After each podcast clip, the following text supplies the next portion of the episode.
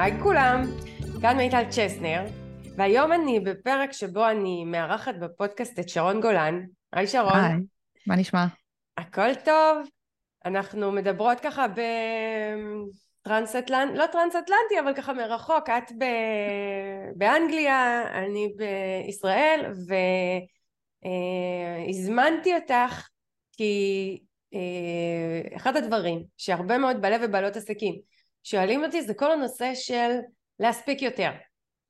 כן. Uh, לרוב הם יבואו וישאלו אותי או יבקשו ממני לדבר על ניהול זמן ואני ככה מספיק מקצועית ומספיק מנוסה לדעת שברוב המקרים הבעיה שלנו היא לא ניהול זמן אלא דברים אחרים שזה ככה אם אני ממפה את זה שני דברים אחד זה נושא מודל הרווח והשני ניהול עצמי uh, אז בשניהם ניגע היום בפרק אבל אני בעיקר רוצה שניתן את המקום לכל מה שאת אה, מביאה איתך מלמדת מנחה עסקים וזה הנושא של אה, אני כן אקרא לו ברמה מסוימת ניהול עצמי או ניהול פרויקטים אני לא רוצה להתחיל את הפרק הזה ישר באיזשהו מינוח שעכשיו יברחו לנו החברים בין אם זה כי הם יחשבו שמה שאנחנו מדברות לא רלוונטי אליהם או שזה מפחיד מדי אז לא.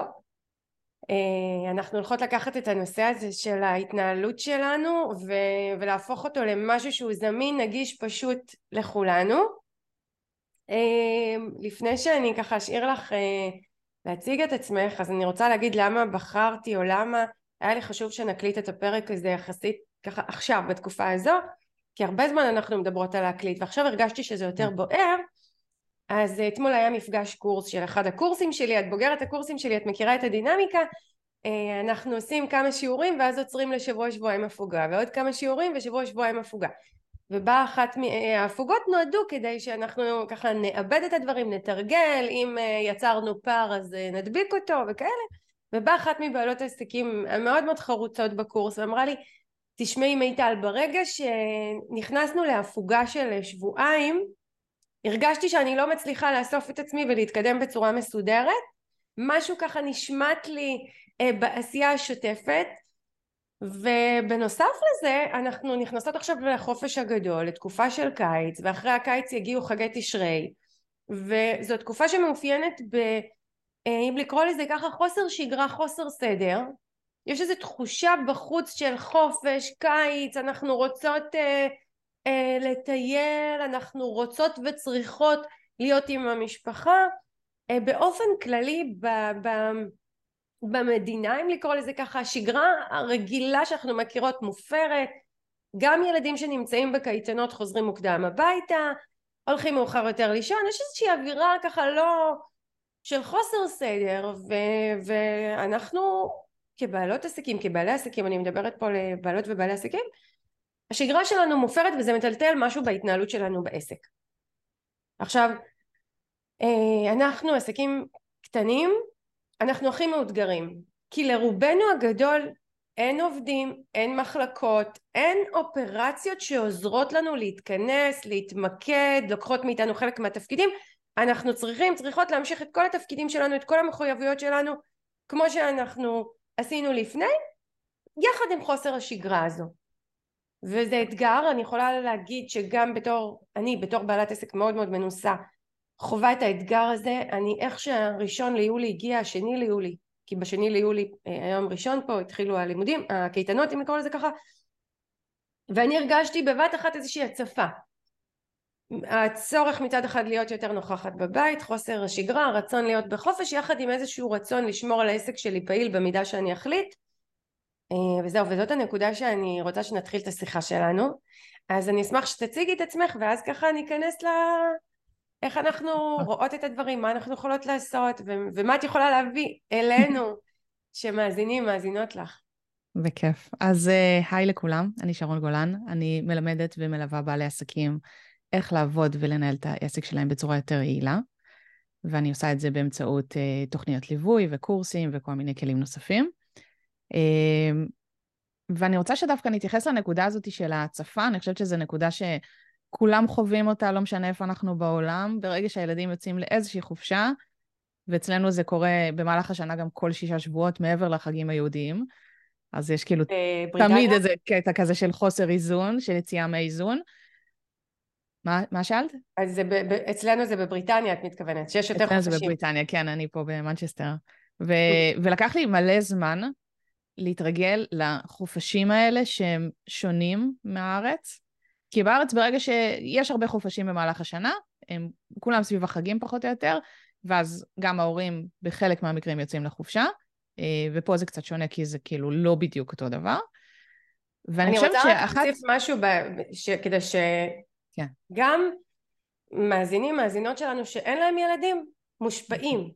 כי הלקוחות שלנו מגיבים בתקופה הזו אחרת, הם מוסכים, תשומת הלב שלהם נמצאת במקום אחר, ההשקעות של הכסף שלהם אה, לצורך העניין הלקוחות אה, משלמים יותר על קייטנות, על חופשים, על מסעדות, על טייק אווי, על כל מיני דברים, כך שאנחנו לא מדברות רק למי שעכשיו אימהות ש...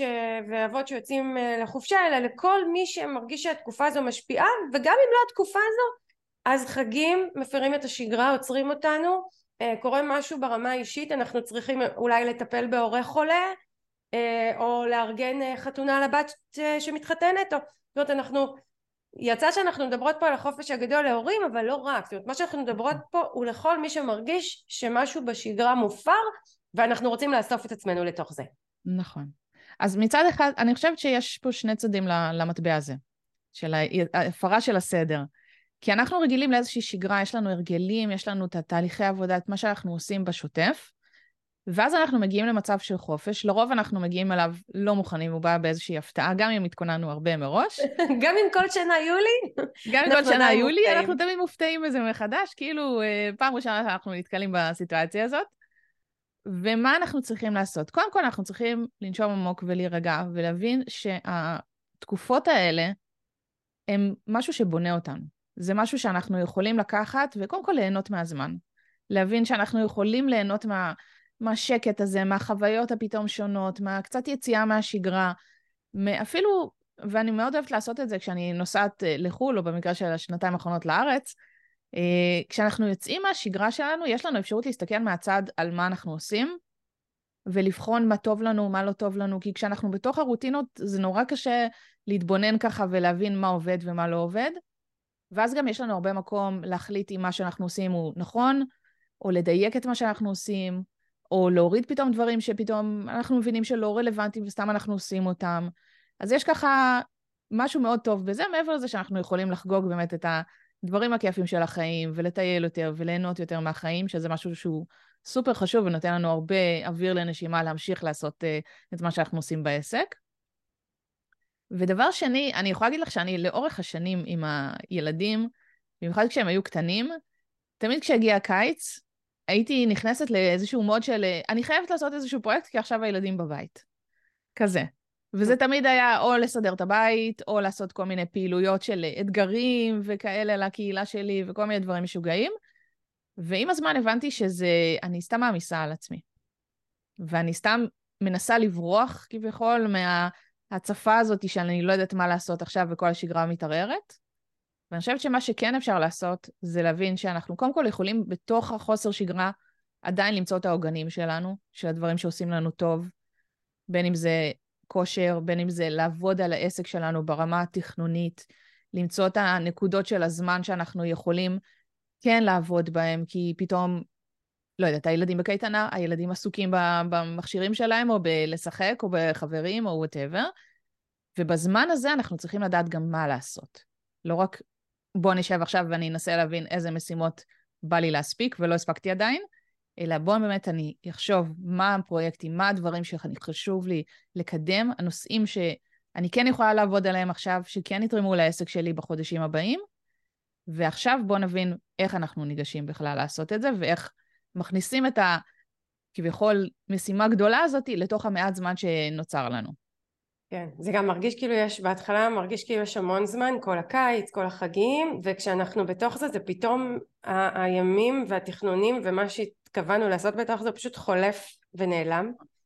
אני אגיד עוד משהו, בהמשך למה שאמרת, זה מדהים שאמרת את הדברים האלה, כי לי שבוע שעבר היה את כנס עסקים גדלים בנחת, את לא היית כי את בחו"ל, אמ, ו- וממש דיברתי על הדברים האלה שאת אומרת, אפילו ממש, משת- אני משתמשת במילה עוגנים שמחזיקים אותנו, ואני אוסיף עוד משהו, ו- וזה לאו דווקא חופש גדול כל תקופה שאנחנו uh, השגרה שלנו מופרת מכל סיבה שלא תהיה פנימית לנו חיצונית לנו uh, זאת הזדמנות לצמיחה והתייעלות.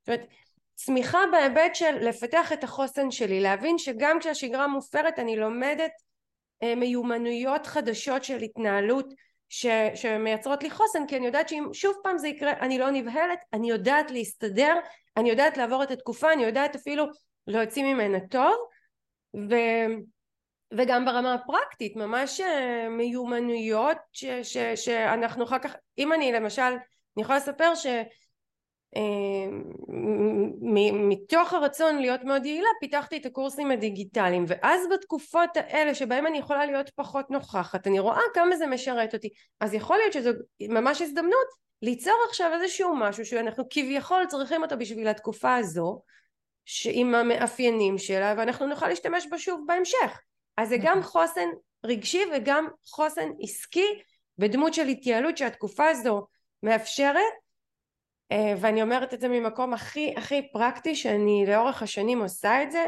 אה, אז אני ממש מתחברת למה שאת אומרת. אני יכולה להגיד לך דבר נוסף שלמדתי ממך במהלך הקורס וגם מהסתכלות על איך את עושה את הדברים במהלך הקיץ וכאלה וכשאני מתכננת קדימה אני מתכננת רבעון קדימה, לא מתכננת מעבר לזה כי אי אפשר לתכנן מעבר נכון. לזה. אה, ואני חושבת שאחד הדברים שמאוד עזרו לי זה, כמו שאת אומרת, לפתח משהו שהוא מיועד עבור הקיץ. לפעמים הוא אפילו מוכן מראש, ואז אני יודעת שיש לי נגיד עכשיו איזשהו מוצר שבספטמבר זה הזמן השקה שלו, זה הזמן הכי טוב למכור אותו, אפילו טיפה לפני. אבל הקמפיין שלו מוכן, הדף נחיתה מוכן, כאילו הכל קיים. אני רק צריכה לעשות אולי טוויקים קטנים, שזה באמת משאיר לי לא הרבה עבודה, בשבוע בערך אני סוגרת את כל הסיפור הזה. אבל אני יודעת מעכשיו, שאנחנו בתחילת יולי, שחודש הבא אני יוצאת לקמפיין על הדבר הזה, שהוא כבר איזה 90 אחוז מוכן, וזה נורא מרגיע. כי אני כן. יודעת שזה מוצלח, אני יודעת שזה עושה עבודה טובה, אני יודעת שזה נמכר טוב, ועכשיו זה רק עניין של להחליט תאריכים וכאלה. וברגע שאנחנו עובדים בצורה שהיא קצת יותר מנוהלת, קצת יותר סיסטמטית, וקצת יותר, קצת הרבה יותר יעילה, שאנחנו מבינים שאנחנו יכולים גם למחזר דברים, אנחנו יכולים למצוא לנו את העוגנים במהלך השנה, שיהיה לנו את המוצרים הקלילים יותר, שקל לנו יותר למכור, שאנחנו יודעים שברגע שאנחנו נעלה קמפיין הם עובדים, זה פשוט מקל בצורה שהיא מאוד מאוד משמעותית, כי אנחנו יודעים שאנחנו נצליח למכור, הדברים יתקדמו, ועדיין יש לנו מלא מלא זמן, כי כל הקמפיין, אפשר לתזמן אותו בכמה ימים, והכל מוכן קדימה, ואז אני יכולה לצאת לשבוע של אה, חופשה או לכמה ימים, או אפילו לסתם כמה שעות עם הילדים בחוץ, ואז לחזור הביתה ולראות שהכל בסדר עם הקמפיין ושום דבר, אה, זה אם יש שאלות וכאלה. ואני יכולה בשנה הבאה למחזר אותו אחד לאחד. זאת אומרת, נכון. יצרתי ממש נכס שבשנה הבאה אני אשתמש בו שוב, כי אם מצאתי איזשהו, לצורך העניין, כן, חשוב לי לשמור על נוכחות באוגוסט, לאו דווקא למכור, חשוב לי לשמור על נוכחות כי אני יודעת שבספטמבר אני ארצה לחזור למכור ואני ארצה כן את הקהל ככה במידה מסוימת איתי. אז אני מתכננת, יכולה לתכנן. איזושהי או פעילות שיווק לחודש אוגוסט או, או אפילו להציע לרכישה איזשהו מוצר שהוא מותאם לתקופה והוא, והוא ככה שגר ושכח איזשהו מוצר דיגיטלי לדוגמה אולי מוצרים אם יש לי בחנות. ו... אה, בשנה הבאה בתקופה הזו אני פשוט אעתיק את זה אחד לאחד ואעשה את זה אחד לאחד. וזאת הכוונה שלי בנכס. וגם אפשר לחשוב על מוצרים שלא רק קל לנו למכור אותם, זאת אומרת קל לנו לשווק אותם וקל אה, לתפעל אותם כי אנחנו צריכים לתת המון תמיכה וכאלה, אלא גם קל לאנשים לצרוך אותם. נכון. מי שקונה קורס דיגיטלי, הוא יודע ש... וואלה, זה קורס שהוא קצר, נגיד שעתיים, שלוש, אני צריכה לצפות בדברים, שיעורים קטנים שאני יכולה לקחת ופתאום להקשיב להם בדרך, או לא משנה מה, וגם שאני יודעת מה המשימות שמוטלות עליי וכמה זמן ייקח לי ליישם את זה בעסק שלי. כי יש הרבה אנשים שקונים קורסים ולא מגיעים לשלב של היישום, או רואים עד האמצע, או רואים את השניים שלושה פרקים הראשונים, ואני חושבת שמאוד מאוד חשוב לנו כבעלי עסקים להגיד, תקשיבו, זה הזמן שייקח לכם להקשיב לדבר הזה, ללמוד אותו, לראות את הסרטונים, וזה גם הזמן שייקח לכם ליישם אותו. ואתם תראו שזה לא הרבה זמן וזה ייתן לכם... וגם להסביר גם למה כדאי לעשות את זה עכשיו. נכון. וגם למה, למה באמת לעשות את השינוי הזה בקיץ?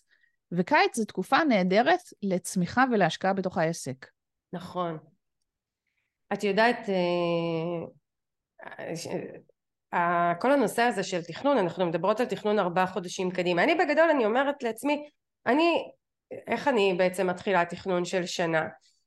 אה, קודם כל אני כן פותחת את הקובץ של מודל הרווח שלי ואני כן מחליטה כמה יחידות כפול אה, לצורך העניין איזה מחיר מכל אחד מהמוצרים שלי אני רוצה למכור השנה כדי לוודא שברמה השנתית אני הולכת להגיע להכנסה שאני רוצה ולרווח שאני רוצה. ומהנקודה הזו אני מתכננת ארבעה חודשים קדימה מה אני משלבת בארבעת החודשים הקרובים כדי מה שנקרא לצבור את מה שאני רוצה לצבור לאורך השנה. עכשיו אה, עסקים נורא נבהלים מזה כי הם מרגישים שהתכנון הזה הוא מגביל אותם.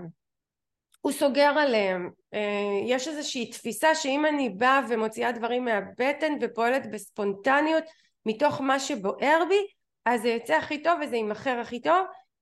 ואני נותנת המון כבוד לתחושות הבטן ולפעילות מהבטן אבל א' אנחנו לא יכולות להסתמך על זה.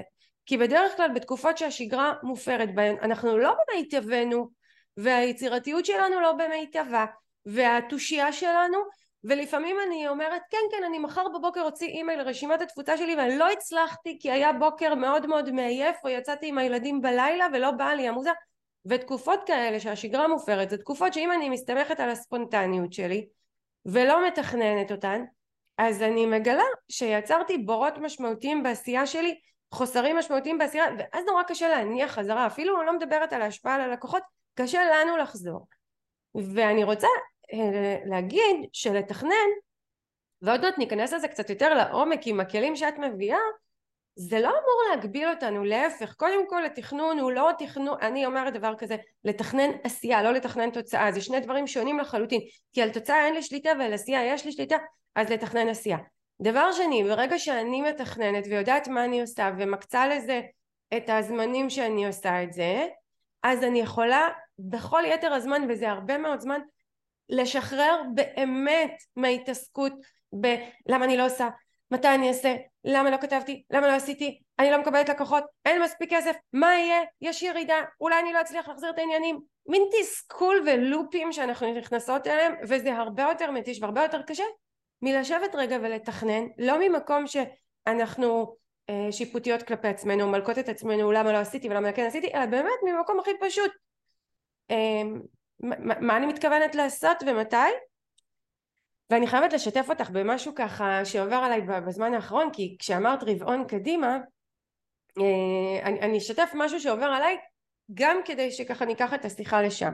אני קצת כמו שאמרת אני מתכננת רבעון קדימה. עכשיו גם כמו שאמרתי אני מתחילה את השנה באיזושהי חשיבה מה אני רוצה למכור במשך השנה הקרובה ומכיוון שאני גם מאוד uh, מאוד חשוב לי לעמוד ביעדים שלי לא בגלל היעד אלא כי, כי בסוף יש לי בית לפרנס ויש פה ילדות ויש לי דברים שאני רוצה להגשים. אז יצא זה קרה לי גם השנה וגם שנה שעברה ש, שפתחתי את השנה ככה ב drive מאוד מאוד גדול ובינואר מכרתי קורס ובפברואר מכרתי קורס כי תכף אה, פסח ו- ואני לא רוצה שיהיה לי בור בתזרים.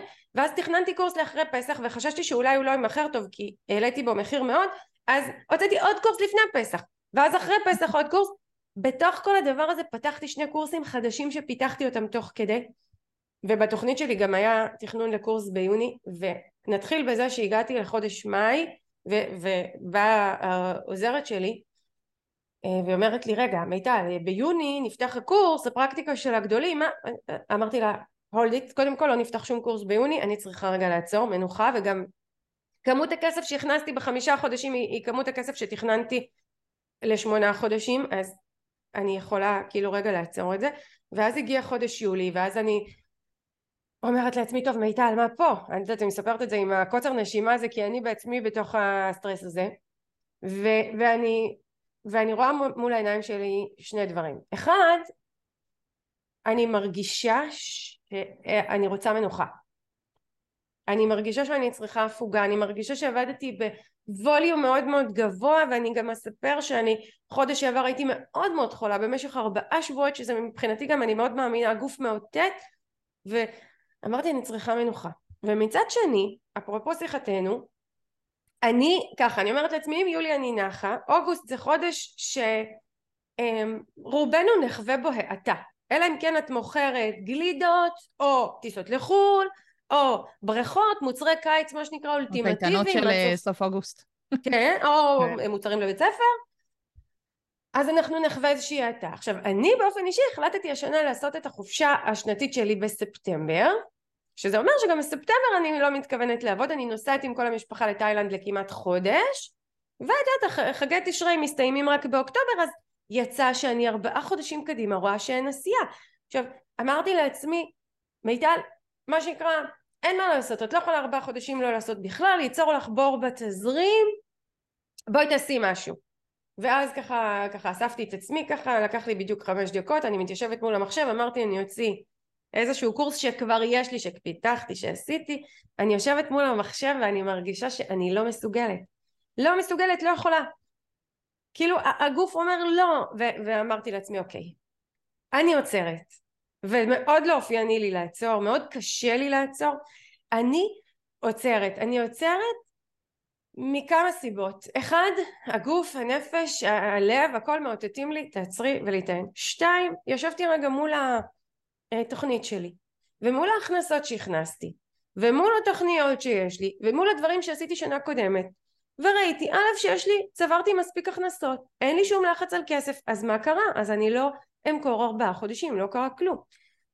שתיים, הסתכלתי על מה שעשיתי שנה שעברה ושנה לפניה, שהייתי בסיטואציות די דומות, אפרופו מה שנקרא הפוגות, שתקופה מסוימת לא מכרתי, לא קידמתי, ממש אפשרתי לעצמי הפוגה. וראיתי שכאשר חזרתי, גם חזרתי עם אנרגיה גבוהה וגם מכרתי במספרים ובנפחים מאוד גדולים, כי גם אני וגם הקהל אה, היינו רעבים לחזור.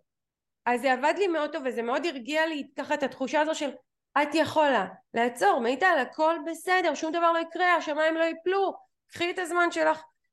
ואז במקום הזה עלו לי כל מיני תובנות. אחת אמרתי אני אני אישה של עשייה נורא קשה לי לעצור לגמרי. אז ישבתי ולקחתי דף נייר ורשמתי את כל הדברים שנורא בא לי לעשות בשוטף ואני לא מגיעה אליהם כי אני כל הזמן עסוקה בפרויקטים ובלקוחות וכאלה ויכולתי ככה לרשום אותם לעצמי כדי לעשות.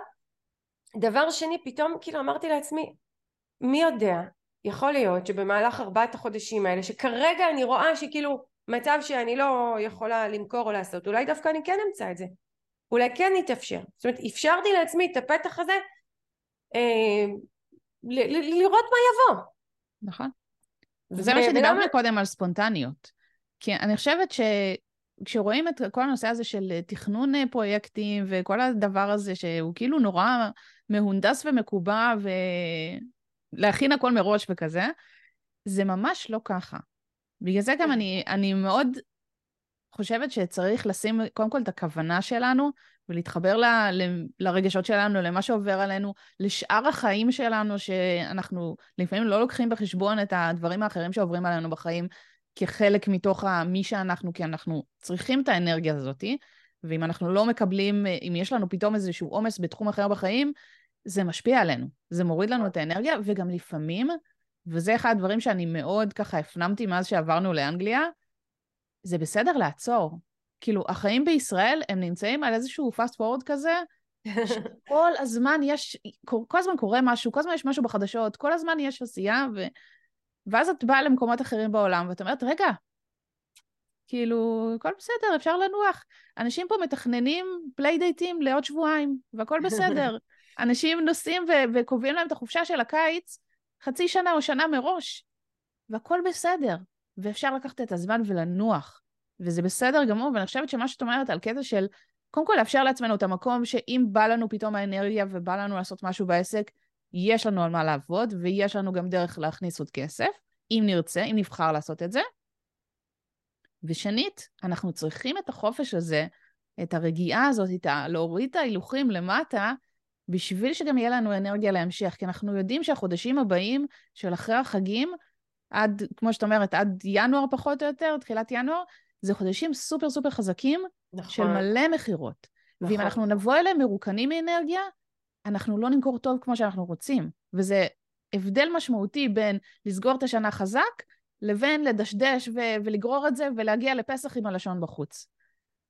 זה כל כך, זה בול מה שאני הרגשתי ביני לבין עצמי, כי, כי אני נכנסתי לתוך הלופ הזה, רגע רגע, אם אני לא אעשה אז לא יהיה, אם אני לא אעשה אני לא אהיה, וכאילו, ותהיה אתה במכירות, ואז אמרתי לעצמי רגע, אולי לא, אולי להפך, אולי דווקא אם אני ארשה לעצמי לעצור, וגם מה זה לעצור? קודם כל שנשים את הדברים על השולחן, אני מלווה עכשיו שלושה קורסים במקביל, זאת אומרת יש איתי 60 בעלי ובעלות עסקים שאני מלווה כרגע, יש לי המון עבודה, אה, ו- ואני ככה נותנת להם הרבה תשומת לב. אני מדברת יותר על השיווק ומכירה אקטיבית החוצה בתקופה הזו. כן. אה, אמרתי, את יודעת, אני אומרת בכנות, אני מתנהלת מאוד מסודר, אז גם יש לי מספיק הכנסות ורזרבות קדימה, אבל גם אם לא, אז אני אקח צעד אחורה בהוצאות שלי בבית, אני אפילו, אולי, בהנחה שאני מנהלת את עצמי נכון, אה, אשתמש בקצת כסף מהחיסכון או הלוואה קטנה ואבנה את אותה תוכנית שמאפשרת לי מיד אחרי החגים למלא את הקופה בחזרה וכמו שאת אומרת החודשים של אחרי חגי תשרי אה, אוקטובר נובמבר דצמבר הם חודשים מאוד מאוד טובים שיש משהו שאחרי חגי תשרי בישראל הלקוחות ככה נטענים מחדש צמאים לאיזשהו שינוי לפעילות לדברים יפים ואנחנו נצליח בתקופה הזו מה שנקרא להחזיר את העסק לעניינים. לא לפח... ובכלל לא לפחד. כי הרבה פעמים אני יכולה להגיד את זה על עצמי אני ככה מרגישה פתאום שמה לב שאני מונעת מפחד. אני אמכור עכשיו כי אולי אחר כך אי אפשר יהיה למכור. אני אמכור עכשיו כי אולי הלקוחות אחר כך אה, לא ירצו לקנות עכשיו מבקשים ממני אז אני לא אומר לו כי אם אני אומר לא מה יהיה אחר כך? אבל בסופו של דבר אני בת אדם וכמו שאמרנו צריכה לעצור צריכה להיטען ובסוף גם יש לי עוד דברים חשובים בחיים. יש לי ילדות יש לי משפחה אה, אני רוצה אני רוצה ליהנות מהחגים אני רוצה ליהנות עם כולם ולא פחות חשוב וזה משהו שאמרת אותו בהתחלה אני רוצה ליזום דברים חדשים אני רוצה להיות יצירתית אני רוצה אולי לעשות איזה שהם שינויים, אני רוצה להסתכל בבהירות על העסק שלי, על החיים שלי, על ההחלטות שלי האישיות, המקצועיות, העסקיות, ולבחון אותם ולבדוק אולי אני רוצה קצת אחרת. וזה מתאפשר אם אני באמת מאפשרת את ההפוגה וה... מה שאנחנו אומרות זה תקופות כאלה ש... שמכתיבות לנו סוג של הפוגה בואו נמנף אותם במקום להתנגד להם ולהתבאס מהם ולהיות מתוסכלות. נכון. אז יש שני דברים שאפשר לעשות בתקופות האלה. אחד, זה משהו שלקחתי מהקורס שלך, ואני מיישמת אותו באדיקות, כי אני חושבת שזה אחד הדברים שבאמת שמרו על הגדילה המתמדת של העסק שלי, גם כשאני לא בקמפיין.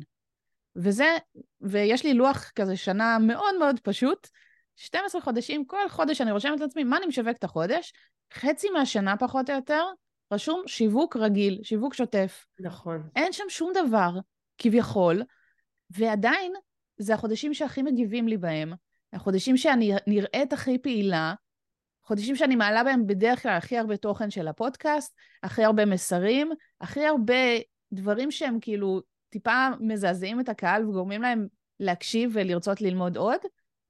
וזה הדברים שבונים אחרי זה את, ה, את הקהל, את הרצון הזה של להתגעגע לקמפיין ובוא נקנה ממך וכאלה, כי זה, זה לא מכירתי. אני לא מנסה לדחוף להם שום דבר.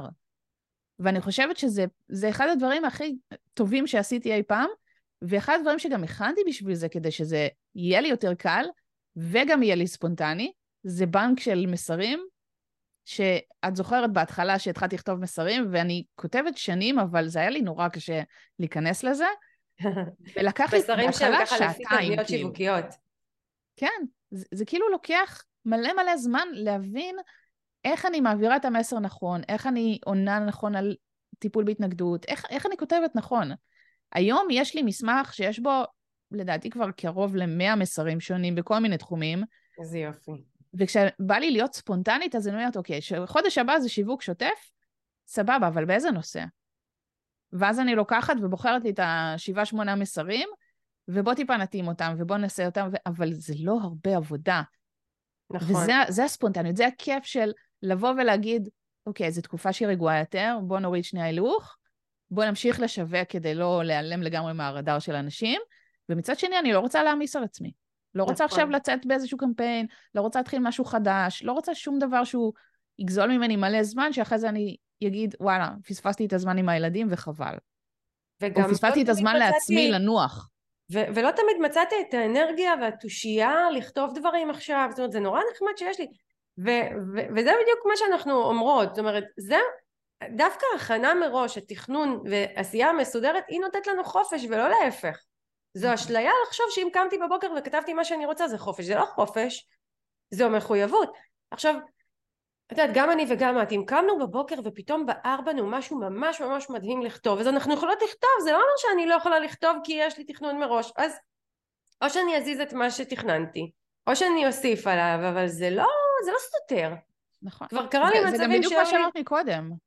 כאילו, על הקטע של בא לי למכור בתקופה שאני מחליטה שאני כביכול לא מוכרת, זה אותו דבר, אם בא לי לכתוב בתקופה שהחלטתי שאני לא כותבת, או שבתקופה שכבר הכל מתוכנן מראש ומתוזמן, אבל בכל זאת באמצע החודש בא לי איזה משהו, או בא לי להוציא פרק בפודקאסט, כי בדיוק עליתי על איזשהו נושא שנראה לי נורא חשוב להעלות אותו, צריך לשמור על הגמישות. אני חושבת שהגמישות והספונטניות בעסק, זה אחד הדברים ששומרים עלינו יצירתיות ו- וכיף לנו בעסק, כאילו בגלל שאנחנו עושות את זה ככה.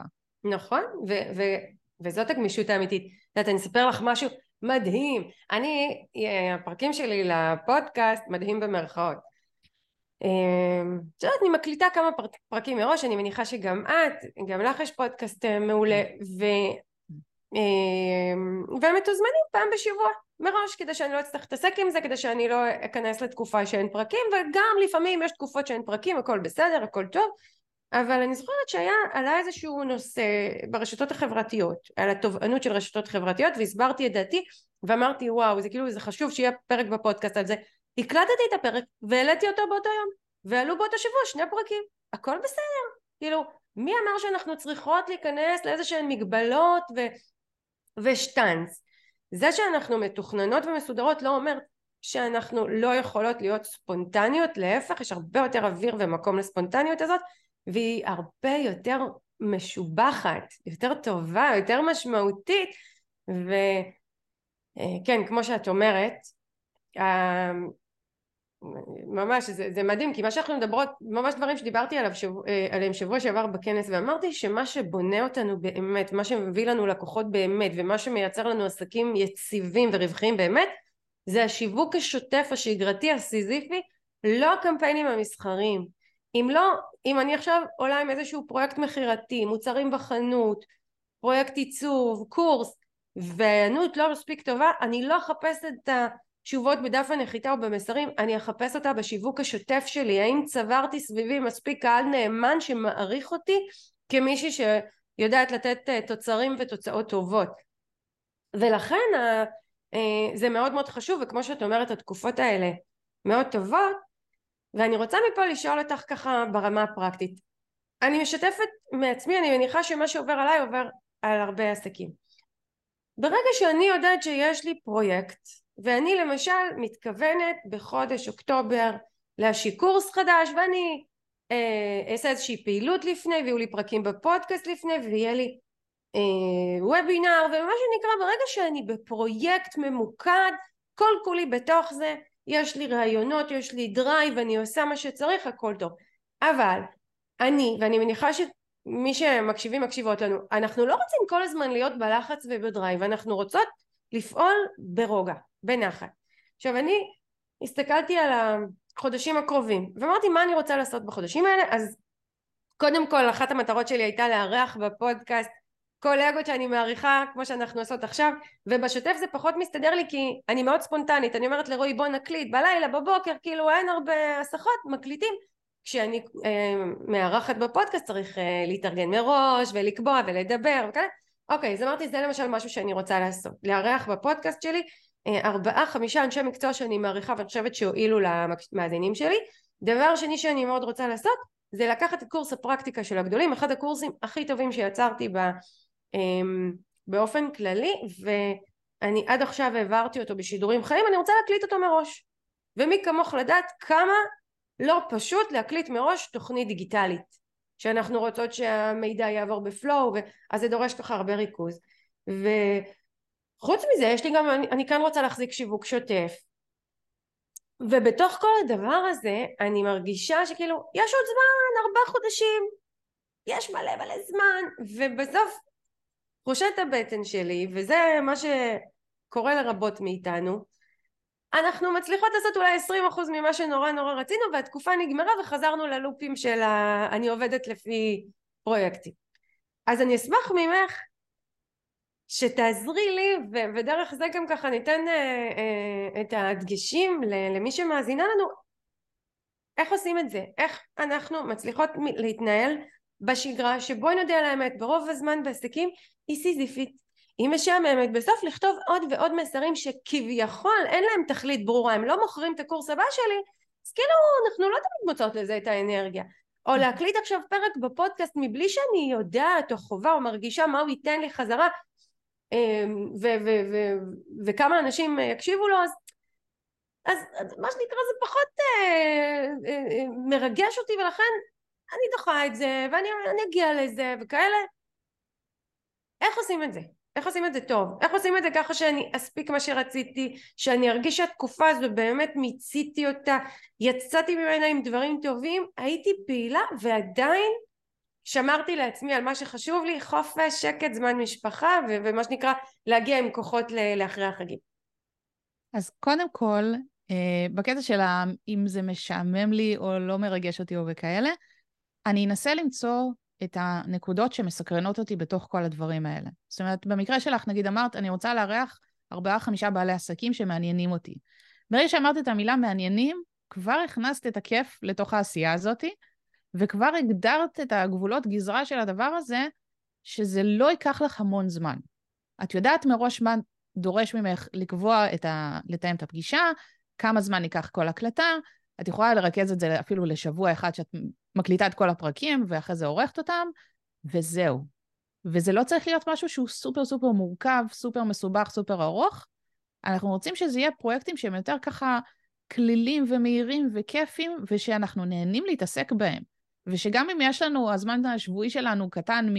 לא יודעת, 30-40 שעות שבועיות שאנחנו עובדים, לפתאום 10, עדיין ב-10 אנחנו נמצא את הדרך למלא את זה בדברים שעושים לנו כיף ושמעוררים אותנו ומרגשים אותנו ו- ואנחנו נהנים לעשות אותם.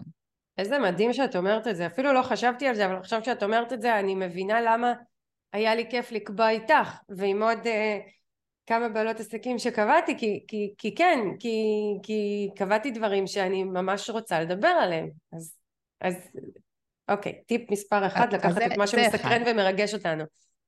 דבר שני, לגבי אה, דברים שהם שוטפים, נגיד הנושא הזה של לכתוב מסרים. אז מה שאני בדרך כלל עושה, וזה משהו שככה התחלתי לעשות אותו מאז שהפרויקט הזה הפך ו- ונהיה כמה עשרות של דברים כבר כתובים, זה קודם כל מדי פעם לשים לי ביומן כזה, זה שעה שאני יושבת ומסתכלת על המסמך הזה, ומנסה להבין, אוקיי, זה משהו שכתבתי נגיד לפני שנתיים. האם יש משהו חדש שאני רוצה להגיד על הנושא הזה? האם אני יכולה לחדש באיזושהי צורה את הפוסט הזה, את המסר הזה? ואז לקחת ופשוט טיפה לרענן אותו, ויש לי עוד פעם מסר חדש כביכול לחלוטין, שלמעשה רק לקחתי ו- ולקחתי את השלד המקורי, והוספתי עליו ו- ונתתי את האינפוט החדש שלי על זה, את הנקודת מבט החדשה שלי. זאת אומרת, את אומרת שאני... למחזר. לקחת משהו שעשינו בעבר... למחזר אבל בטוויסט. אני, וואו, בדיוק. את יודעת, זה, מה מגניב, שרון? אני לא יודעת אם זה קורה לך, אבל אצלי זה, אה, אה, קופצים לי, אה, קופצות לי תזכורות בפייסבוק, ממוריז. ואני אני, מסתכלת... אני מתה על זה שאת משתפת memories מלפני שנים, כאילו זה, זה ממש ממש כיף. אז לפעמים אני משתפת את הפוסט כמו שהוא, כי, כי יש משהו בנוסטלגיה ובאיך שהתמונות נראו פעם וזה, ולפעמים אני, אני מספרת לך ככה, אני שולחת לעצמי בוואטסאפ את הלינק לפוסט, ואני אומרת, מיטל בואי תעלי אותו מחדש עם איזשהו טוויסט קטן לתקופה. אז נכון. זה בדיוק זה, ואז לא צריך כל הזמן להמציא. נכון. גם אין סיבה. אני חושבת שאחד הדברים שהכי כיף לנו, זה שכשכבר דברים מוכנים מראש, אפילו אם יש לנו רשימה של רעיונות של דברים שבא לי לעשות בקיץ, של פרויקטים שבא לי לקדם אותם בתוך העסק, משהו שסביר להניח שלא יראו אותם אה, יוצאים לאור גם עוד כמה חודשים, אבל בא לי להתחיל לעבוד על זה, זה בסדר שיש לנו בצד את הרשימה הזאת, וזה בסדר גם לקחת ולהסתכל בתחילת הקיץ ולהגיד, אוקיי, מכל הרשימה המטורפת שכתבתי, זה יכול להיות לפעמים גם 20 פריטים שונים, מה באמת מרגש אותי עכשיו? מה הדבר, שניים, שלוש, שבא לי לעבוד עליהם, שאני יכולה, שיש לי את הזמן המתאים לעבוד עליהם, שזה לא משהו שהוא עכשיו פרויקט של שנה שאני מנסה לדחוס אותו בחודשיים, ושאני באמת מתרגשת מלהתחיל אה, להתעסק עם הדבר הזה. כן. אני כש... חושבת שכשאנחנו עושות משהו שהוא מרגש אותנו, הוא יוצא יותר טוב, אז גם, נכון. אז גם אם לפי הספר זה כביכול לא הדבר הראשון בסדר העדיפויות לעשות, יש לזה יתרונות, עצם זה שזה בוער בנו ואנחנו רוצות את זה. נכון. ודבר נוסף זה באמת ליצור לנו תהליכים.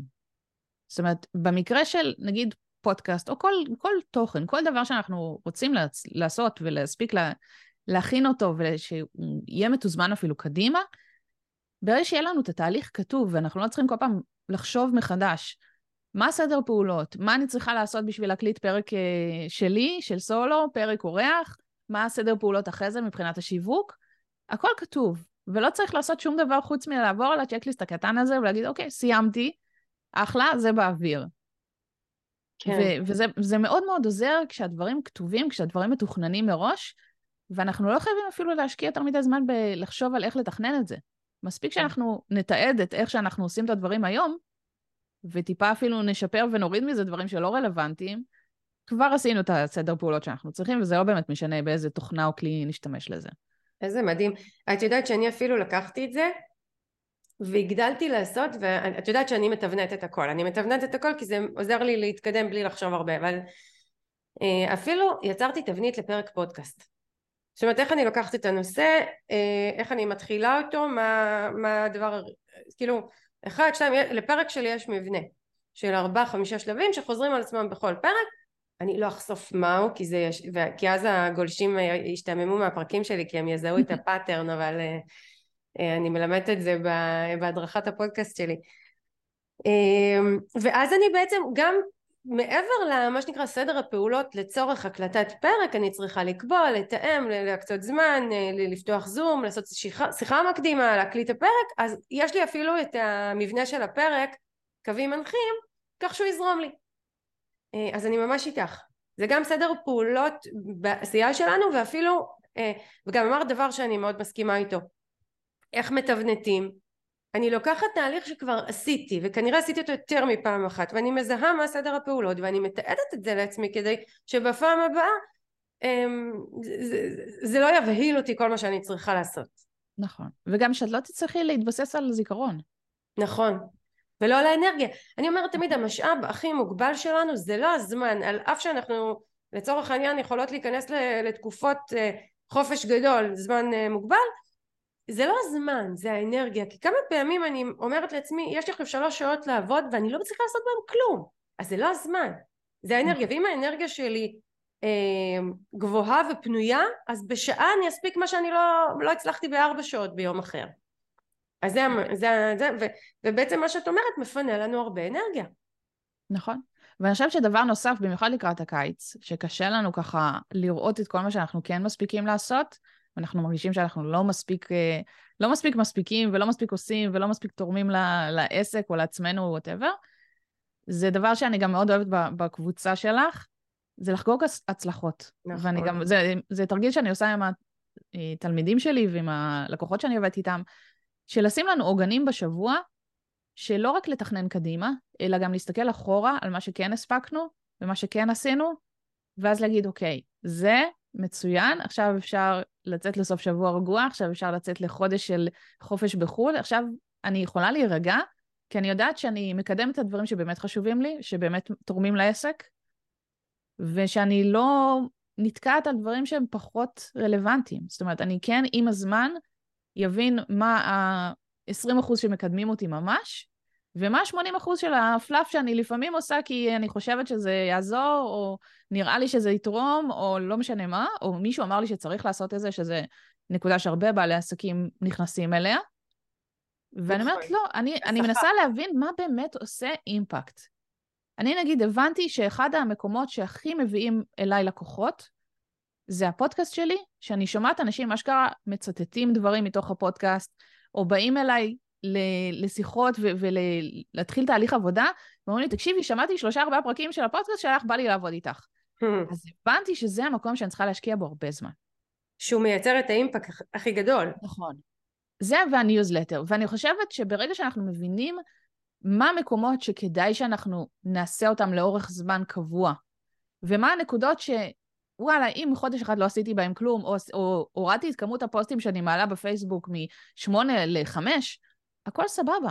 לא נכון. יקרה שום דבר, זה לא יעשה איזשהו שינוי משמעותי. מה שכן יעשה שינוי משמעותי, אם אני עכשיו אקח איזה חצי שנה הפסקה מהפודקאסט. נכון. את יודעת משהו? אני אומרת לעסקים, עסק שהוא פעיל, אה, גם אם תעצרי לחודש, תיעלמי, לא יקרה כלום. נכון. תחזרי, אה, קודם כל אני אומרת, נגיד שנעלמתי, לא הודעתי לאף אחד, לא אמרתי כלום, הכל טוב, אני אחזור, אני, אני אספר, אני אשתף, אני אחזור לעניינים. מעבר לזה שגם אפשר להגיד מראש, אני יוצאת לחופשה ולכן אתם לא תקבלו ממני אימיילים ולא יעלו פרקים לפודקאסט ונתראה בעוד חודש. אבל הפואנטה שלי היא שלא קורה כלום, עסק פעיל במהות שלו, בהתנהלות שלו, אם אנחנו ניקח אפילו חופשה אמיתית לא יקרה כלום. בטח ובטח אם הורדתי קצת מינון של מסרים ברשתות החברתיות. כמו שאת אומרת, כל עוד השארתי עוגנים שלצורך העניין את אומרת בעסק שלך גם אצלי זה ככה פרקי פודקאסט, ניוזלטר פעיל אמ, או לחילופין אני יודעת שאחד העוגנים שלי פעם בארבעה חודשים אני עורכת וובינר וזה מאוד מחבר אליי את הקהילה. אז אני יודעת שכדי לחזור לעניינים בחודש אוקטובר אחרי ההפוגה הארוכה שאני מתכוונת לקחת אני כנראה אתכנן וובינר אני אתכנן איזושהי פעילות קצת יותר מסחרית כי זה מחבר אליי חזרת הקהל. הכל טוב זה גם עוגן. זאת אומרת עוגנים לא חייבים להיות אפילו יומיומיים יכולים להיות גם תקופתיים. נכון. ו- וגם ההבנה ש- שהכל בסדר אם אנחנו ניקח הפסקה מדי פעם. כאילו, כמו שאת אומרת, זה לא... אני שמעתי אחד הפרקים האחרונים שלך, שאת דיברת על זה, שפתאום יצא שלא הקלטת איזה תקופה, ואז חזרת לזה, כי לא הרגשת טוב וזה, והכל בסדר. כאילו, לאנשים יש בנק של כבר כמה עשרות פרקים שהם יכולים להיכנס ולהקשיב אחורה, ואם הם פספסו משהו, הם יכולים לחזור לפרקים ראשונים ו- וכן להקשיב להם.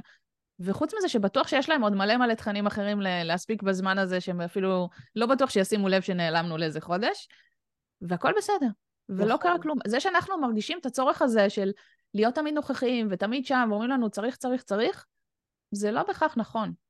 נכון. זה לא נכון בכלל, זה נכון יותר לנו להיות נוכחים. כשאנחנו בוחנות את המטרות העסקיות שלנו, אנחנו מגלות שגם אם אה, חודש אחד עשיתי פחות ממה שאני רגילה, המטרות שלי לא נפגעות. זה בעצם מה שאנחנו אומרות, ושנשים לב מה מנהל אותנו. קולות מבחוץ, הסחות, מה אחרים אומרים, מה אחרים עושים, או אני ומה שאני יודעת על העסק שלי ומה שאני מתעדת. את יודעת, חשבתי על זה, אה, על משהו שאני ממליצה לעסקים לעשות, וזה מתקשר למה שאת אומרת, ואני אקח את זה רגע שלב קדימה. אני ממליצה לעסקים בתקופות של קמפיין, את יודעת, לתעד. לתעד מה עשיתי ביום הראשון, מה עשיתי ביום השני, מה עשיתי ביום השלישי, וגם מה היו התוצאות בכל שלב. למה? כי אני יכולה בקמפיין הבא לחזור ולראות מה היו התוצאות בכל שלב, להשוות אם אני באותה דינמיקה. הרבה פעמים אנחנו אומרות, וואי, הפעם זה לא הולך טוב, וכשאני חוזרת לקמפיין הקודם אני רואה שזה בדיוק אותו דבר כמו הקמפיין הקודם שנגמר מצוין. אז אני אומרת יותר מזה, אנחנו יכולות אפילו לקחת את התקופה הזו של לצורך העניין החופש הגדול. וממש לתעד מה אני עושה ומה עשיתי היום ואיזה דברים הספקתי לעשות משתי סיבות. אחת אני אוכל לחזור לזה בשנה הבאה ו, ולעשות אותו דבר ולראות מה עבד לי ולעשות דומה ו, וזה ייתן לי איזשהו גם עוגן למה אפשרי כי אחת הבעיות של עסקים שאנחנו מציבים לעצמנו מציבות לעצמנו הרבה פעמים מטרות לא הגיוניות. אני עכשיו חושבת שבשלושה חודשים אני יכולה להספיק עשרים פרויקטים. כי מה שנקרא יש לי הפוגה. אבל א' אין לי באמת הפוגה. במקרה שלי למשל הילדות בבית יוצאים לחופשה יש הרבה פעילויות משפחתיות מתוכננות דבר שני, אני בת אדם עם אנרגיה מוגבלת, זה לא רק הזמן, אני, גם אם יש לי את כל הזמן שבעולם, יש גבול כמה פרויקטים אפשר להוציא לפועל בבת אחת, בטח ובטח אם חלקם הגדול הוא חדש. נכון.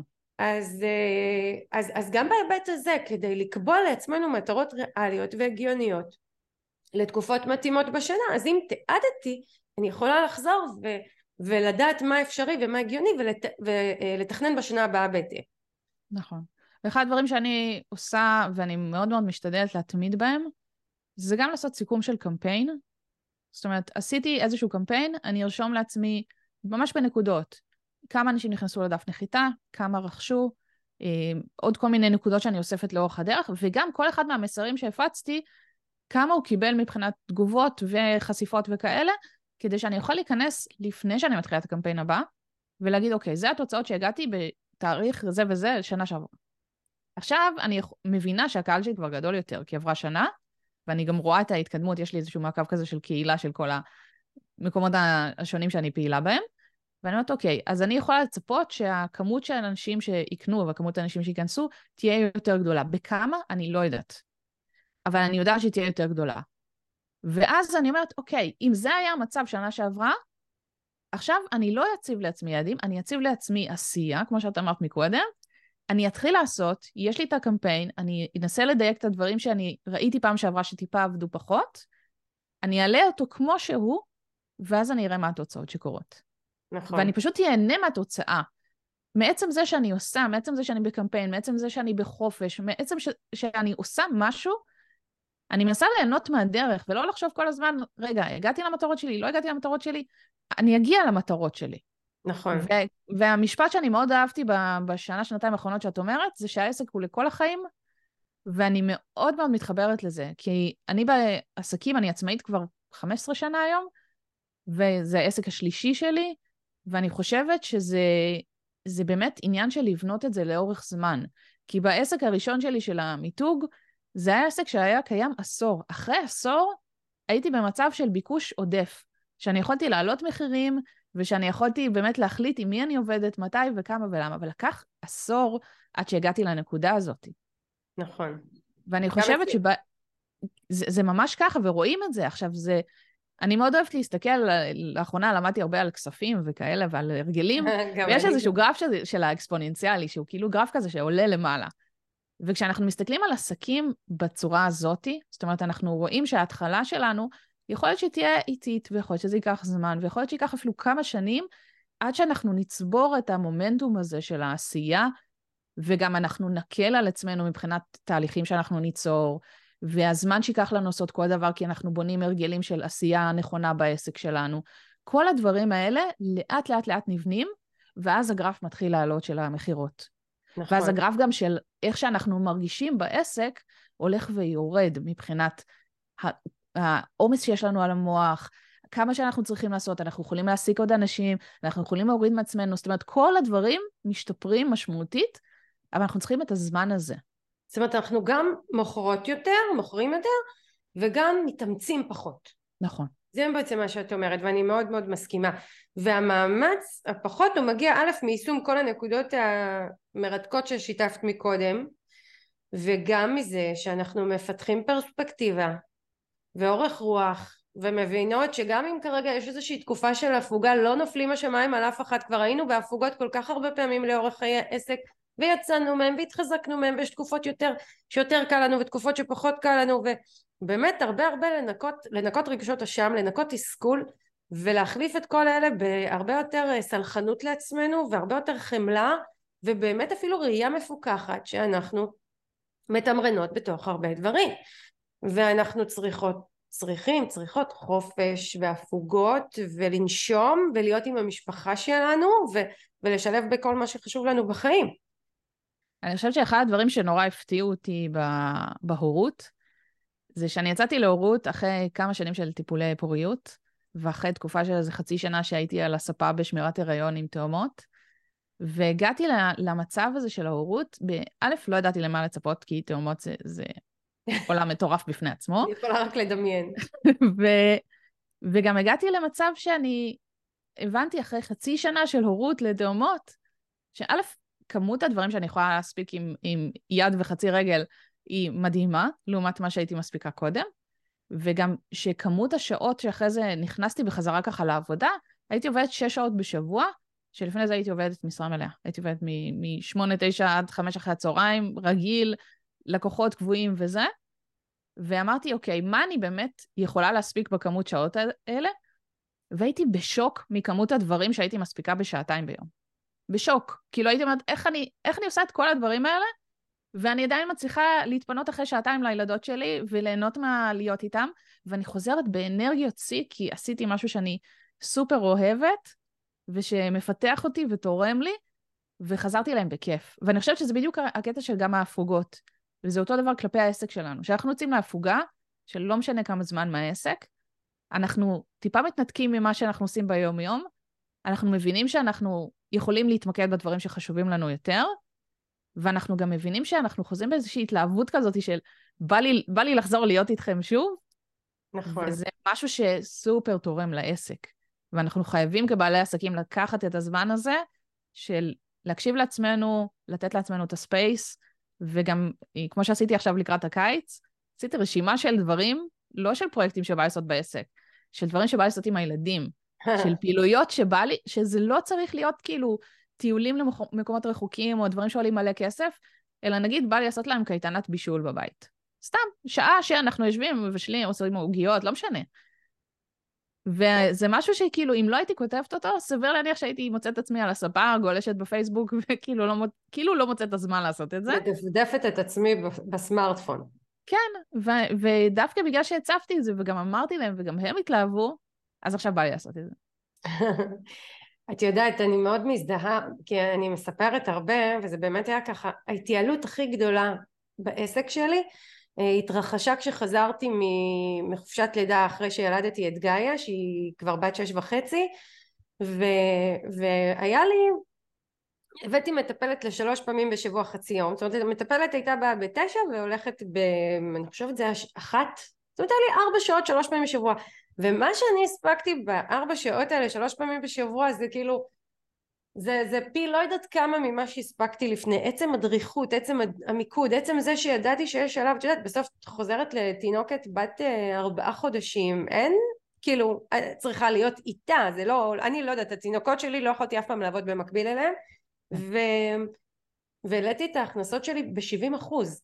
זאת אומרת גם התוצאות מאוד מאוד גדלו וגם זמן העבודה מאוד מאוד התייעל וזה אפשרי.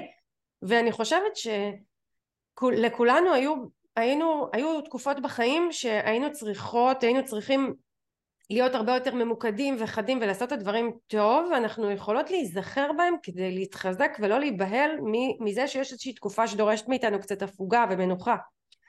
ויש איזו שאלה שאני נורא רוצה לשאול אותך ככה אה, לפני ש... עוד לפני שאנחנו מסיימות אה, כי אני רוצה רגע לגעת במה שנקרא בהגדרות המקצועיות ש...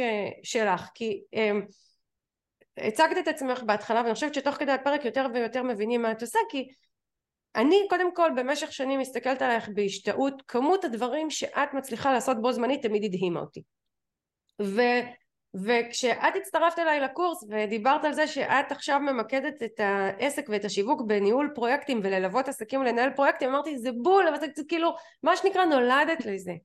אז ו, ואפילו הדרך שבה את מסבירה פה את הדברים ומפרטת ומדייקת היא היא כזו. אז דבר ראשון שאני רוצה להגיד פה זה שכל אותם עסקים שחושבים שהנושא של ניהול עצמי, ניהול פרויקטים הוא שייך רק לעסקים גדולים שיש להם מחלקות, שיש להם עובדים, אני חושבת שמה שאנחנו מדברות עליו פה והדרך שבה את מבטאת את זה אה, מדגישה בצורה מאוד מאוד ברורה למה זה, אני חושבת אפילו יותר רלוונטי לנו מאשר לגדולים. כי מה נכון. שנדרש מאיתנו כעסקים זה לג'נגל בין כל כך הרבה משימות וכל כך הרבה מחויבויות ואת יודעת מעבר למחויבויות ומשימות אנחנו רוצים. אני רוצה להיות עם הילדות שלי אני רוצה לצאת לחופש אני רוצה לצאת לחו"ל אני רוצה לאפשר לעצמי את יודעת מה? יכול להיות שמקשיבים לנו אנשים אין להם ילדים אין להם אני רוצה לצאת לחודש חופש. אין סיבה מה שנקרא אני רוצה חופש. זכותי ואני רוצה לצאת בכיף. ומה שאנחנו מדברות פה זה בדיוק הדברים שמאפשרים לנו להגיע למקומות האלה ממש ככה באיזון ובצורה טובה ובנינוחות ו, ולכן מה שנקרא זה לא משהו ששייך לעסקים גדולים זה רלוונטי לעסקים קטנים ואם המילה ניהול פרויקטים אה, נשמעת אה, מפחידה אז הנה הפכנו את זה ל, ל, לפירוט של אה, פעולות ותפיסות והתייחסות כדי שנבין מה זה בכלל אומר ניהול פרויקטים. אבל עדיין אני רוצה אה, להיכנס עוד יותר קצת לזה ו, ו, ולפני שניכנס לזה בכמה מילים אה, אני רוצה לשאול אותך מה ההבדל בין זה לבין ניהול זמן? כי באים כל כך הרבה בעלי ובעלות עסקים, בעיקר בעלות עסקים, אמרתי, מיטל תדברי על ניהול זמן, יש לי בעיה של ניהול זמן. אז אמרתי את זה ככה בהתחלה, אני תמיד מתחילה את זה וקודם כל לבדוק את מודל הרווח שלנו, את סל השירותים והמוצרים, כי אם ביססתי עסק שמבוסס כל כולו על הנוכחות שלי, אני אקצין, אני חמש, חמישה ימים בשבוע יש לי קליניקה ואני מקבלת בכל יום אה, אה, שש שעות בקליניקה אז מן הסתם מה שנקרא זה, זה לא עניין של ניהול זמן זה עניין של אה, סל שירותים שמאוד מאוד מגביל אותי ולא פלא שלא נשארת לי אנרגיה וזמן אה, וכוחות ותושייה ויצירתיות לשווק ו- ו- וליצור ולהתפתח ו- ומה שנקרא לצאת מהקליניקה שלי. אז זה דבר אחד. אבל אני רוצה פה כן לדבר איתך על הנושא של ניהול זמן. כי אני מרגישה שברוב המקרים הבעיה היא לא ניהול זמן. אז אני אשמח לשמוע ממך איך את רואה את זה כי, כי באמת אני אגיד למי שלא מכיר אותך ושווה להיכנס ככה ל, אה, לרשתות החברתיות ולניוזלטר שלך ולפודקאסט שלך את תמיד ג'ינגלת בין הרבה מאוד דברים עשית הרבה זה כמו שאת אומרת עכשיו קייטנת בישול הילדים את גרה במנצ'סטר אין לך עזרה מהמשפחה את uh, עם שלושה ילדים צעירים ואת ממשיכה לתפעל את העסק ואת משווקת באופן רצוף ויש לך בנק מסרים וכל מתקתק uh, על הנייר. על הנייר. אז, אז, אז מה דעתך על כל הנושא הזה של ניהול זמן לעומת ניהול פרויקטים ו- ואיך להתייחס לזה? אז קודם כל אני אגיד ככה, לגבי הנושא של איך זה, איך זה נתפס מבחוץ, אני חושבת שכשאנחנו מנסים לעשות כמה דברים במקביל, ואני רואה את זה הרבה עם בעלי עסקים שאני עובדת איתם, שהם מנסים לקחת, ויש לי עכשיו בעלת עסק שהיא ממש בתחילת העסק שלה.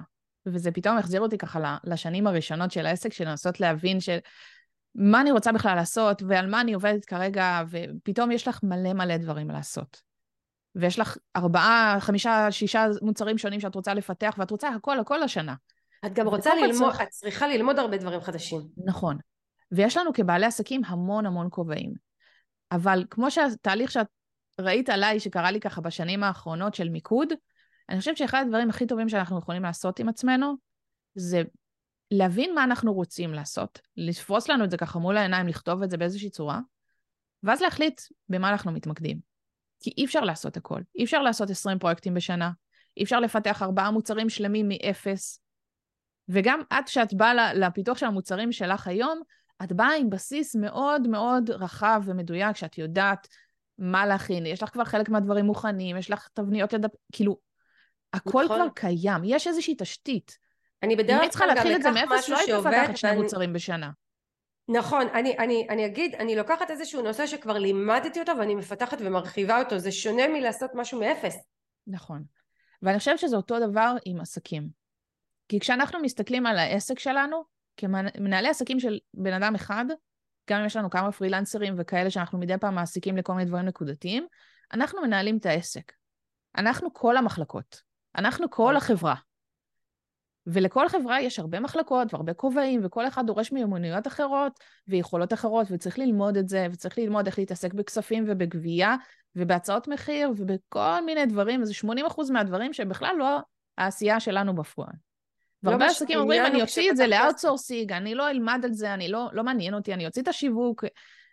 לא, אנחנו פשוט צריכים לעשות את זה לאט. אנחנו צריכים ללמוד לאט-לאט איך להתמחות בכל אחת מהמחלקות, מה חשוב וכדאי שנוציא החוצה, אם בכלל, ואיך אנחנו יכולים לקחת את ה-20% שבאמת עובדים, שבאמת מביאים לנו כסף, ואותם לשכלל למשהו שהוא, א', קל לנו לעשות, אנחנו יכולים למחזר אותו עם הזמן, זאת אומרת, אנחנו יכולים לעשות לאותו מוצר שניים, שלושה קמפיינים בשנה, ולא לעבוד כל כך קשה על כל הדברים האלה. ואנחנו גם יכולים ליצור לנו תהליכי עבודה מאוד מאוד מסודרים לדברים שחשוב לנו לעשות. נגיד, אצלי יש תהליך מאוד מאוד מסודר של איך ליצור פרקים בפודקאסט. זה אומר שהיום, אחרי ארבע שנים שאני עושה את הפודקאסט, ו-60 ומשהו פרקים, להפיק פרק חדש לוקח לי משמעותית פחות זמן. כן. וזה דבר שאנחנו רוצים לקחת, כשאנחנו אומרים ניהול זמן, אנחנו צריכים להבין כמה זמן יש לנו בשבוע, כמה אנחנו צריכים בשביל העבודה השוטפת של לקוחות, פגישות וכל מה שאנחנו צריכים, וכמה נשאר לנו לכל השאר. יש הרבה עסקים שבכלל לא עושים את החישוב של כמה שעות הם עובדים בשבוע, כמה כל פעולה לוקחת להם. הם לא מבינים שהם מנסים לדחוס 80 שעות בתוך 20, כן. כי, כי זה לא עובד. וגם ואנחנו... להשאיר... כינתה את זה בעלת עסק שאני מלווה זמן פציעות. מה זה זמן פציעות? זאת אומרת, להשאיר איזשהו אחוז, עשרה עשרים אחוז מהזמן, שלא הצלחתי לעשות מה שתכננתי. כמה פעמים קרה שהתיישבתי לכתוב מסרים, ולא יצא לי, לא יוצא, מה לעשות? נכון. ו- וזה בדיוק הדבר שדיברנו עליו קודם מבחינת בנייה של הרגלים. כשאנחנו נעשה את אותה פעולה הרבה פעמים, אנחנו נעשה אותה יותר ויותר מהר עם הזמן, ויותר ויותר טוב, ויכול להיות שעם הזמן אנחנו גם נוריד מהתהליך הזה כל מיני דברים שלא רלוונטיים, שחשבנו שהם טובים, חשבנו שהם תורמים ולא באמת. וזה בדיוק העבודה שאני גם עושה עם לקוחות, של להבין כמו שאמרת בהתחלה, מה המודל רווח, מה המוצרים שהכי מכניסים לי, וכמה זמן אני צריכה בשבילם בשבוע, וגם כמה זמן אני רוצה להקדיש להם בשבוע. נגיד, כמו שאת אומרת, עניין של מטופלים. אם אני רוצה להקדיש ארבעה ימים בשבוע, שש פגישות ביום למטופלים, אני אדע, בגלל שאני יודעת את התעריף אה, שעה שלי, אני אדע כמה כסף נכנס לי מהדבר הזה. אבל אני רוצה שכל התהליך הזה יהיה יעיל. אני רוצה שכשאנשים פונים אליי, הם ידעו שהם מקבלים מענה ולא נכנסים עכשיו לאיזושהי רשימת המתנה של חצי שנה. אני רוצה לדעת שאני יכולה לסנן מראש את הפונים בלי לענות להם בוואטסאפ אחד-אחד. נכון. שיש לי איזשהו מנגנון, וזה לא חייב להיות אוטומציה. זה פשוט תהליך נכון, של להבין מה קורה לבן אדם כשהוא מגיע אליי, איזה חוויה אני רוצה לתת לו, ואיך אני עושה את זה בדרך הכי קצרה ומהירה. מבלי לאבד את האותנטיות. נכון, בלי לאבד את האותנטיות, בלי לאבד את האנושיות שבי. הרי הם פונים לעסק של בן אדם אחד כי הם יודעים שהם יקבלו במרבית המקרים שירות טוב ואישי, לא כמו חברות גדולות. אז אם אנחנו רוצים לתת את השירות הטוב והאישי, בואו נשמור עליו. בואו נשאיר, אפילו אם זו הודעה אוטומטית, בואו נשאיר את, ה, את הפאן ואת האייקונים ואת הלא משנה, הניחוח שלנו בתוך הדבר הזה. עכשיו, ברגע שניקינו משהו אחד, הבנו תהליך אחד איך הוא עובד יותר יעיל ואיך אני יכולה לחסוך שם זמן. עכשיו נעבור לעוד תהליך. וככה, זה, זה הדברים שאני עושה עם לקוחות. של לנסות להבין מה כל התהליכים שאתם עושים, מה באמת מכניס לכם כסף ומה כדאי להתעסק בו קודם, ועכשיו בואו נטפל במשהו המשמעותי. סיימנו איתו, אפשר לעבור לשאר המוצרים ולחשוב איך לייעל גם אותם. כן. וזה בכלל לא קשור שזה... למערכות, הדבר הזה. זאת אומרת, המערכות הן רק הכלי שבו אנחנו שומרים את כל המידע, מארגנים אותו, מסדרים אותו, מדברת על לא כל ה... את מדברת על מערכות uh, ניהול פרויקטים. נכון. זאת אומרת, המערכת היא אמצעי, לא מטרה. נכון, המטרה זה שלנו... יכול להיות גם מערכת CRM. זאת אומרת, כן. זה פשוט עניין של מה מתאים לעסק שלנו ולאזור הזה בעסק שלנו בנקודת זמן הזאת. ומה יכול לעשות לנו את העבודה הרבה יותר פשוטה. ואת יודעת, אני, אז אני אחדד כמה דברים. אחד, אני, אם אני לוקחת את מה שאת אומרת, זה ההבדל בין ניהול פרויקט לניהול זמן. כי ברגע שאני לוקחת את התהליך, ממפה אותו, מייעלת אותו, ואפילו המדידה הזו של כמה זמן באמת יש לי בשבוע ועורכת התאמות בין הזמן שיש לי בין, לבין מה אני מתכוונת לעשות בזמן הזה כבר מנקה לי המון רעש כבר אין לי את ההתמודדות הזאת עם ניהול זמן כי הדברים נפתרים מאליהם כי, כי א' לא ניסיתי להכניס דברים לא הגיוניים בזמן שהוא לא סביר. אה, וב' מה שאני כבר עושה אה, יכול להיות שהכנסתי בתוכו תהליכי התייעלות ו- וגם אני מקדישה לו פחות אנרגיה כי הוא יותר מסודר ומנוהל. אה, נכון. והדברים האלה מייתרים המון המון מהצורך לנהל זמן. אני תמיד אומרת אני מנהלת זמן גרועה. אני לא מנהלת זמן טובה. אני, אני, אני קופצת מדבר לדבר אני מאוד ספונטנית אני לא מתכננת יותר מדי לפרטים אבל בזכות מודל רווח מדויק ובזכות ניהול תהליכי מסודר אצלי בעסק אז, אז אני לא מרגישה את הצורך בניהול זמן. אני. אני, כאילו הדברים מסתדרים אליהם ואז הצורך לנהל זמן הופך להיות משהו שהוא ברוב המקרים אני אגיד מסתדר מעצמו. את מסכימה או שאת חושבת שעדיין יש משמעות לניהול זמן באופן פרטני כיחידה ללמוד להבין? אני לא חושבת שזה עניין של לנהל את הזמן אני חושבת שזה עניין של לדעת איך לנהל את עצמנו לדעת איך לתעדף כמו שצריך לדעת איך לקבל החלטות נכון, ולסמוך על עצמנו שאנחנו באמת נעשה את ההחלטות הנכונות לעסק שלנו, וגם אם טעינו, וגם אם הקדשנו יום שלם לדברים שלא מקדמים אותנו, הכל בסדר, יש עוד מחר. את יודעת, אני, אני כל כך אוהבת שאת אומרת הכל בסדר, אני מסכימה איתך. אני חושבת שזה סוג של מנטרה, והיא לא רוחניקית ולא קלישאתית, היא כל כך אמיתית, הכל בסדר. עברנו תקופות של האטות, של עלייה, של ירידה, ש... שהתמודדנו עם דברים שהתאוששנו, גם אני הייתי תקופה ארוכה בשמירת הריון בהריון של גאיה ולא הייתי פעילה ארבעה חודשים וחזרתי והרמתי את העסק שלי חזרה ואני כל הזמן מספרת אני גרה בחוף אשקלון מלחמות מבצעים ו... עברנו תקופות התמודדנו יצאנו מהם כאילו להתייחס גם לכל באמת הכל בסדר אנחנו מסוגלים מסוגלות להתמודד עם דברים וברגע שיש בי את הידיעה הפנימית הזאת, את השקט הזה, אני יכולה להתפנות להתחיל לסדר את זה. להתחיל נכון. לעשות סדר. אמ, אז אני שמחה שאת אומרת את זה, אני ככה, ממש ככה לקראת סיום, אה, יש משהו, טיפ, עצה שאת ממליצה עסק, בעלי, בעלות עסקים לעשות, משהו שלדעתך מפריע להם אה, לחיות בטוב בעסק שלהם שכדאי לשים אליו לב כדי שהם ככה אה, ימשיכו כמו שאת מתארת, כמו שאת חיה, לנהל את העסק באיזשהו איזון פנימי, להשיג הישגים יפים, להתקדם, לעשות מה שרוצים ובתוצאות שמתאימות לנו. אני חושבת שהטיפ המשמעותי שאני מאוד ככה מאמצת אותו גם לעצמי, זה לעבוד פשוט מתוך כוונה ומתוך התלהבות. להביא את כל הדברים הכי טובים, ו- וכמו שאת אמרת מקודם, שכאילו התחום הזה תפור עליי, התחום הזה תפור עליי בגלל שאני מתלהבת לעשות אותו, בגלל שאני מצאתי את החוזקות שלי בתוך הדבר הזה.